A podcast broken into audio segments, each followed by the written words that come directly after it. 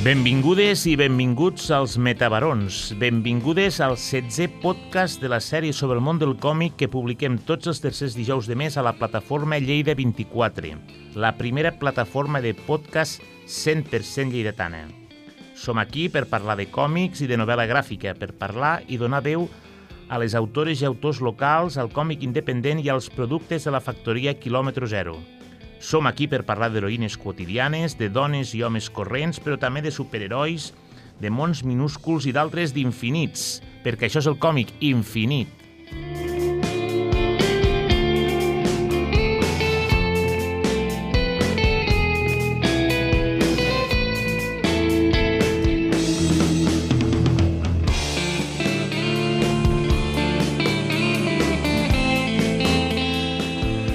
Després, després de la conversa amb Topo del passat 19 de juny, avui toca un nou capítol amb autors i autores que publiquen a l'editorial dels companys de Bronca. Avui parlarem amb una jove dibuixant que acaba de publicar el còmic Angry Angie a la col·lecció Thunderbolt de Bronca. Una noia que, si més no pel sobrenom, no sembla anar pel bon camí.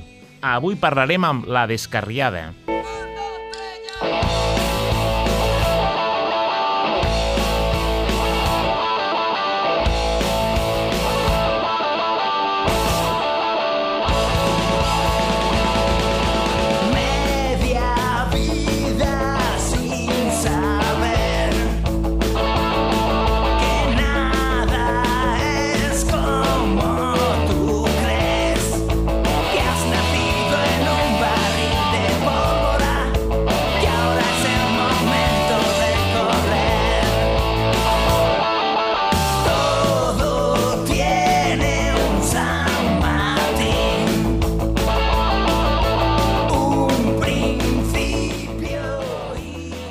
Sant Martín, del disc El baile de la desesperació de l'any 1991, quart treball d'una de les millors bandes de rock and roll de l'estat, els Granadins 091.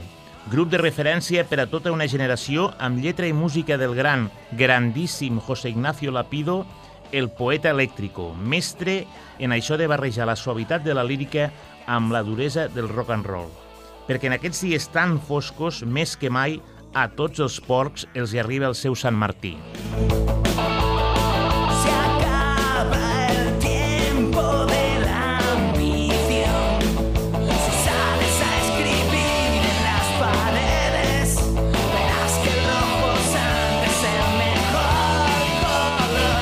Es mi invitación. Benvinguda Sílvia Fernández, benvinguda Descarriada. Gràcies per ser avui aquí. Hola, bones.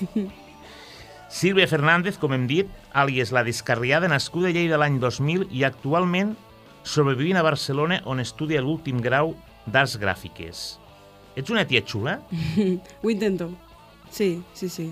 Es practica per les nits, es fa el que pot, però sí. Això de xula ho diem perquè és una de les coses que subratlla la seva bio, a la bio que ha publicada el còmic. També diu que dibuixes monigotes i muñecos. Mhm. Què vol dir això? Bueno, pues que són ninos una mica el meu estil, que l'anatomia fa el que puc. Una cosa és saber-la i una altra cosa és aplicar-la. I, bueno, pues... Monigotes, sí, descripció gràfica. Quede, quede clar que tu la saps, però no, no et ve de gust aplicar-la. Clar, he estat molts anys estudiant i estic molt farta. és, és, eh, ara parlarem una mica del còmic, però és, és evident que és un estil personal i, i com ella diu, eh, amb una anatomia, diguéssim, o amb una expressió anatòmica de cossos i expressions de rostre i, i figures molt personal, que també és una de les coses que afegeix un valor, diguéssim, especial a tota aquesta producció de gent que ara està començant a publicar en còmic. I també dius a la teva bio que t'encanten tot, dibuixar tots els balcons que trobes. Què, què vols dir amb això? Literalment, la frase. Que t'encanta dibuixar balcons? Sí, eh, trobo que és eh, el que tu com a persona que té un balcó i una casa vol ensenyar al carrer. És com la imatge que, vulguis o no vulguis ensenyar, és el teu balcó i és així. I, i és com l'essència i m'agrada molt dibuixar-lo i, i a vegades també retocar-lo, igual no és 100% realista. És, és interessant aquest concepte de el, el balcó com a element que deixa veure a l'exterior el que tu vols veure, perquè evident el que hi ha dins no es veu, Mm. però sí, i, i als balcons hi ha molt color, que en, també veig a la teva bio que és una cosa que t'encanta. Sí, m'agrada molt el color. Tots els colors, dibuixar els, amb colors... Dibuixar, pintar, amb pintures, amb pinzells, amb... de tot. Molt bé, molt bé. Va, parlem del còmic. Ja dic, avui som aquí per parlar d'un còmic, eh, com hem dit, que surt a la col·lecció Thunderbolt de l'editorial Bronca, un còmic que es diu Angry Angie, que parla d'un personatge, després explicarem una mica, un personatge que compleix una sèrie de missions secretes, un personatge que, com el seu nom indica, sempre està enfadat, eh, publicat per Bronca, eh, amb aquestes edicions que fa tan acurades, tan especials i tan, diguéssim, dedicades a la gent que ara és que comença a dibuixar, que comença amb el món del còmic, que és una manera de poder publicar de manera, disculpeu el mot, de manera seriosa, amb una certa difusió, i que com els altres productes que hem treballat amb Bronca i que espero que seguim treballant, ja dic, tenen una qualitat que jo trobo francament brutal. Eh, com està l'experiència amb Bronca? Genial. Un tracte de mil. I és això, jo vaig començar contactant amb ells perquè estudiava a l'EAM, d'aquí de Lleida, que està just davant, Municipal Leandre Cristòfol. que està davant de l'associació. Bueno, jo vaig començar a tractar amb el Ximi quan la, la seva botiga encara era una botiga, no era una associació. Sí. I, I llavors, pues, això, me'n vaig anar a estudiar a Barcelona, però vam seguir en contacte i fins ara. Per cert, quin tros de pròleg del Ximi, no? Abans en parlàvem amb micròfon tancat. Sí, sí, sí, és un màquina. Quan, no sé si, si heu llegit algunes altres coses que publica Bronca amb aquesta sèrie, el Ximi sempre fa una petita pròleg, una petita glossa sobre el- sobre l'autor i com sempre, no sé, se't queda com a, com a que dius és que vull conèixer aquesta persona, saps? Un cop ho has llegit dius, Sí, quina és aquest aquesta qui persona? és? Qui és aquesta persona? Absolutament brutal, des d'aquí una abraçada al Ximi, perquè és un mestre de l'escriptura, encara que segurament dirà que no, No, claro, que però ja us dic ara, ja us dic ara que, entre altres coses, és un mestre de l'escriptura. Um, el, tu què fas? Dibuixes distòpies, dibuixes el futur, què dibuixes? Perquè el, el Ximi és una mica el que parla, no? que abans dibuixaven distòp, distòpies, la seva generació, i ara la vostra dibuixeu el futur. Tu què Mm. dibuixes? Jo dibuixo la vida quotidiana, però amb el meu toc de de- d'escarament, si li podem així, d'una distopia bastant baixada de to, però encara així pues, fantasia. Mm, Pot aparèixer un gat verd, pot aparèixer un cotxe volador, el futur que deien que seria el 2020 i no volen els cotxes, algo així. Molt bé. Com hem dit, el còmic se centra sobretot en el personatge Angry Angie, entenc que és la presentació, és el primer, el primer còmic que fas d'aquest personatge. Sí. Eh, és un personatge, a la, és una noia a la qual se li encomanen missions encobertes, la desperta de, de matinada o de quan sigui, i se li encomanen una missió que ella ha de fer de manera, repeteixo, encoberta, de- d'allò secreta, perquè la persona que li afecta no, no, no, no se'n doni compte. Eh, sembla que no les fa massa gust per això, no? Mm, No, està enfadada. Està no, enfadada. No, no vol currar. Sabem per què està enfadada? No, encara no. Pròximament. Ah, molt bé, algun dia averiguarem allò, farem un, un, viatge al passat i sabrem Sí. per què Angry Angie està enfadada. En aquest cas, eh, la missió eh, que se li encomana l'Angry Angie és que ha d'anar a casa d'una senyora gran, invident, i eh, treure-li la roba de la rentadora i penjar-li. Mhm. La història no acaba bé. No. No No, no, farem spoilers, però... No, la història no acaba bé. Clar, eh, també et diré que si a mi me desperten de matinada per anar a penjar la roba a casa d'una senyora, potser també, potser també ho faria disgust. Clar. Les coses, les coses com siguin. Sí. les coses com siguin. Eh, Angina, el Angry Angie va sempre acompanyada d'un gat, gato, mm. Sí, que mm, realment a la història no... està allí, és com un observador, no? Com, el, Sí. com els que ens agrada els còmics Marvel, com el vigilante, no? Fa bones o males cares en funció del que veu, però no intervé. no, no ajuda gaire.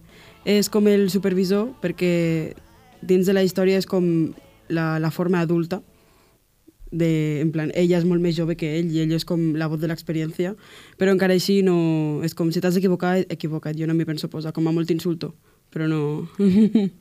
Sí, sí, perquè fa, fa una mica aquelles, fa una mica aquelles cares de, de en fi. sí. En, el, una cosa que hem detectat és que el, en aquest còmic és com a molt més important el dibuix, l'expressió i la gestualitat que els textos, no? Mhm.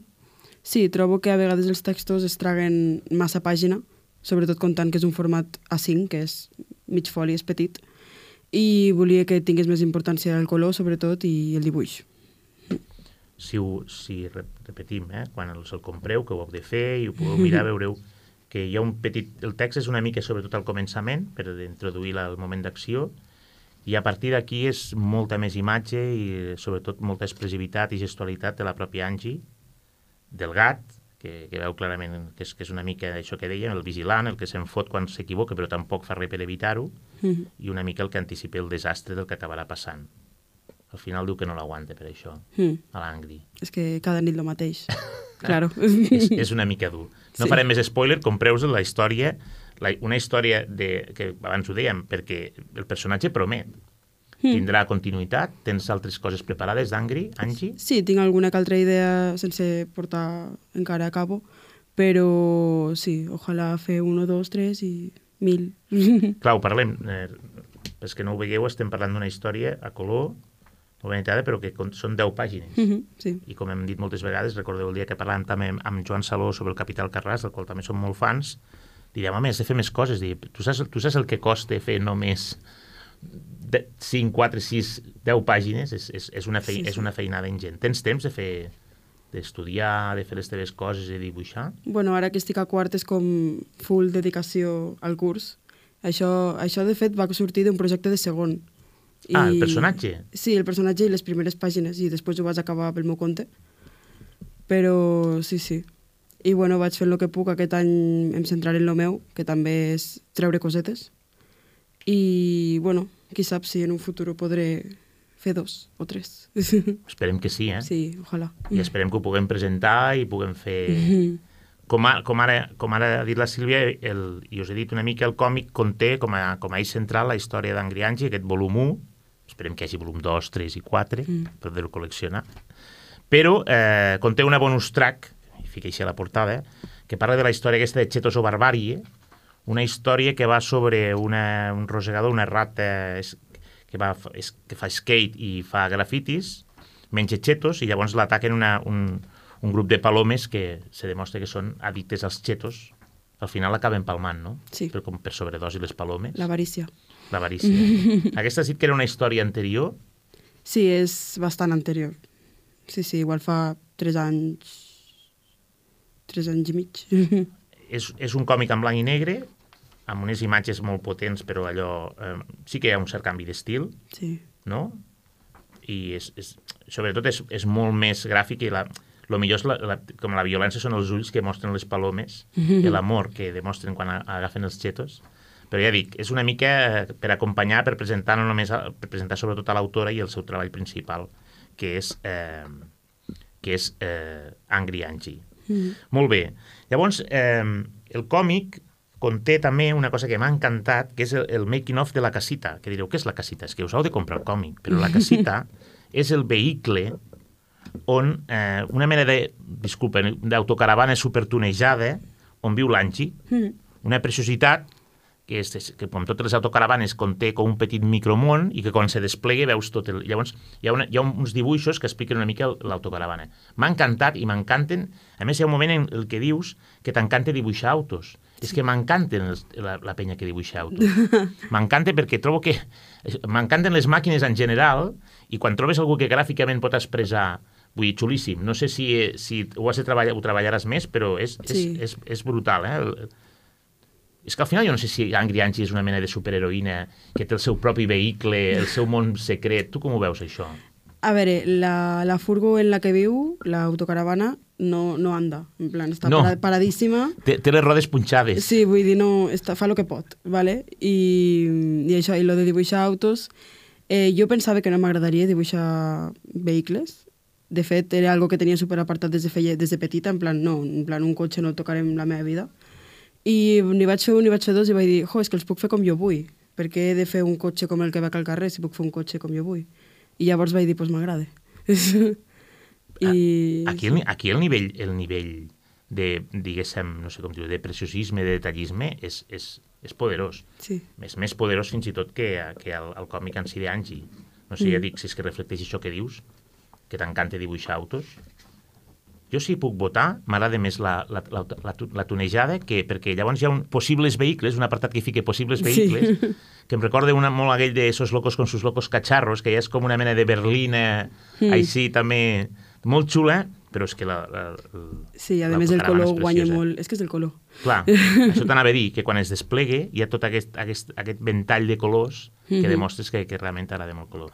Doncs el còmic, ja dic, no només conté el, el, el bonus track de Chetos o Barbàrie, més el còmic d'Angry Angie, i llavors hi ha un making of en el que, en el que dibuixa eh, aquest, aquest vehicle que li diu la casita, i després també hi ha tota una sèrie d'esbossos d'Angie, expressions de cara, expressions corporals, eh, després també hi ha el que s'ha comentat, possibles vehicles, fa una proposta d'altres vehicles que podria utilitzar Angie, un dia descobrirem si és o no una superheroïna, que jo crec que sí.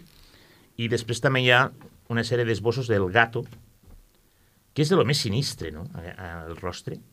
És majíssim. És com una, és com una, és, de fet, és com una màscara, el rostre de gato, eh? Sí, és, ho volia simplificar moltíssim. No volia dibuixar el típic gat amb tots els pèls i algo superexpressiu, a més. I a més és que és verd. No podia ser un gat simple, havia de ser el gat. Gato sexy, eh, en fi. Sí. Hi ha... Després, hi ha una cosa que m'ha cridat molt l'atenció, en aquest, en aquest diguéssim, extra, extra bonus en el que dèiem ara que hi ha els vehicles i tal, hi ha l'Angri, i després resulta que té un germà petit. sí. Sí, sí, també l'acompanya amb algunes aventures, però ara està dormint. Val.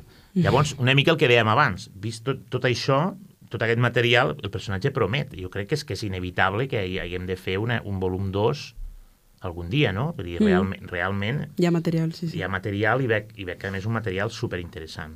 bueno, confiem-hi. Ja dic, eh? eh Bronca, l'editorial Bronca, la descarriada presenta a Angry Angie el primer volum amb tota aquesta sèrie de bonus que descobreixes també una mica un estil i una manera de dibuixar d'una eh, dona que, de moment, intenta fer-se un lloc en el còmic i treballa el còmic. Abans en parlàvem, el tema de les dones i el còmic és, és un tema complicat Sí, sobretot a Lleida. Sobretot a Lleida. Aquesta és, Sí. aquesta és la frase, perquè evidentment, quan es, evidentment en el món, però sobretot a Lleida. A mi em passa, i ho, ho he reconegut sempre, acabo treballant, porto, però em, em surten programes amb pavos, bàsicament. Mhm. Que al final és el més comú. Però, jolín, pues mole, no?, que siguem cada vegada més i que ens motivem entre nosaltres i que la majoria de gent abandone. Perquè mm, costa. Costa i normalment comença a treballar sense guanyar un duro Clar. i és una mica desmotivador al principi, però després jo, veus que te publiquen coses i que a la gent li agrada i, i que tu estàs satisfet i és, és molt guai. Perquè tu creus que el panorama futur, en aquest sentit, te permetrà, ja no dic viure-hi 100%, sinó dedicar-t'hi... És aquest el teu objectiu o estàs experimentant? No, sí, sí, jo pretenc viure d'això, pretenc viure de lo que m'agrada. Del còmic, de la il·lustració... Sí, sí, sí. Sempre, pues, jo, si algun dia he de treballar d'algo que no toque per poder seguir dibuixant, evidentment ho faré, però l'objectiu principal és dibuixar i pintar. Jo crec, francament, que com a primer còmic em sembla brutal i Mm. crec que allò és, és un bon camí. I fa falta, i, i sense caure en el tòpic, fa falta gent, fa falta dones a nivell local que vulguin, que vulguin tirar endavant projectes com aquest. Molt bé, anem acabant. Um, sempre demano als, als convidats i convidades algun còmic que hagin llegit, alguna, algun còmic per recomanar o algun autor o autora que diguessin t'hagi influenciat, t'hagi- t'encanti, perquè sí, perquè, perquè ho llegeixo i el que vulguis. A veure, la típica Tangirl és, Ah. és xulíssima. I és com, crec que el primer contacte que vaig tenir amb el còmic, perquè el vaig veure i vaig dir, això, no he llegit mai un còmic, eh? i de fet, avui en dia em costa, soc la persona que fa còmic i no llegeix còmic. No ets la primera persona que ho diu, eh? I Com a autora, dir- eh, vull dir, Sí, sí, sí. sí, mai. I a vegades és com que evito agafar còmics per evitar copiar-me inconscientment. Perquè vulguis o no, el que, lo que veus ho, ho plasmes a lo que tu fas. I, i la Tanger és un, Brutal. una tia xulíssima. I, I també així la Nacha Bustos, Ah, Aquesta no la conec. la de Munger i el dinosaurio diabólico. Mm. És de Marvel, però és un Marvel molt Ah, cartoon. sí, la, la noia aquella, que aquell vermell, no? Que Sí, és vermell el és un dinosauri. dinosauri sí, vermell. sí, sí. Pues m'agrada Hi ha molt una sèrie perquè- d'animació i no sabia i no sabia que era... Després vaig descobrir que, que era un còmic, però ho vaig Sí. descobrir fa poc, és veritat. Sí, ara no hi, no hi queia. pues sí, és, m'he començat a fixar perquè dic, jo, Marvel no només fa superherois, típic superheroi, mm, Thor musculoso, Sí. sinó que, jo, hi ha una part de cartoon i que és una dona la que... Sí, sí, sí, sí, Mungel, és veritat, és veritat. I molt, és molt guai. molt xulo, molt xulo. Molt bé, doncs eh, fins aquí. Fins aquí el 16è podcast dels Metabarons per a la plataforma Lleida 24 i la bona gent d'UAU Ràdio. Gràcies, Sílvia Fernández, la descarriada, per haver compartit el teu treball i aquesta estona amb nosaltres. De veritat que ha estat un autèntic plaer. Igualment. Seguirem en contacte. Gràcies a totes. Llegiu molts còmics i recordeu que aquest dissabte, dia 21, us esperem al Patac, el Festival de Gràfica Emergent, d'11 del matí a 8 de la tarda a l'Escola Municipal d'Art Leandre Cristòfol, al carrer La Palma. Tallers, taules rodones, intercanvi de material, editorials, una mica allò que fa tant de temps que els i les aficionades estàvem reclamant. Teniu tot el programa del Patac Fest a patacfest.org barra programa. Si no us hi veig, enviaré a sense nom l'últim metabaró a buscar-vos. Esteu avisades. Llarga vida al còmic.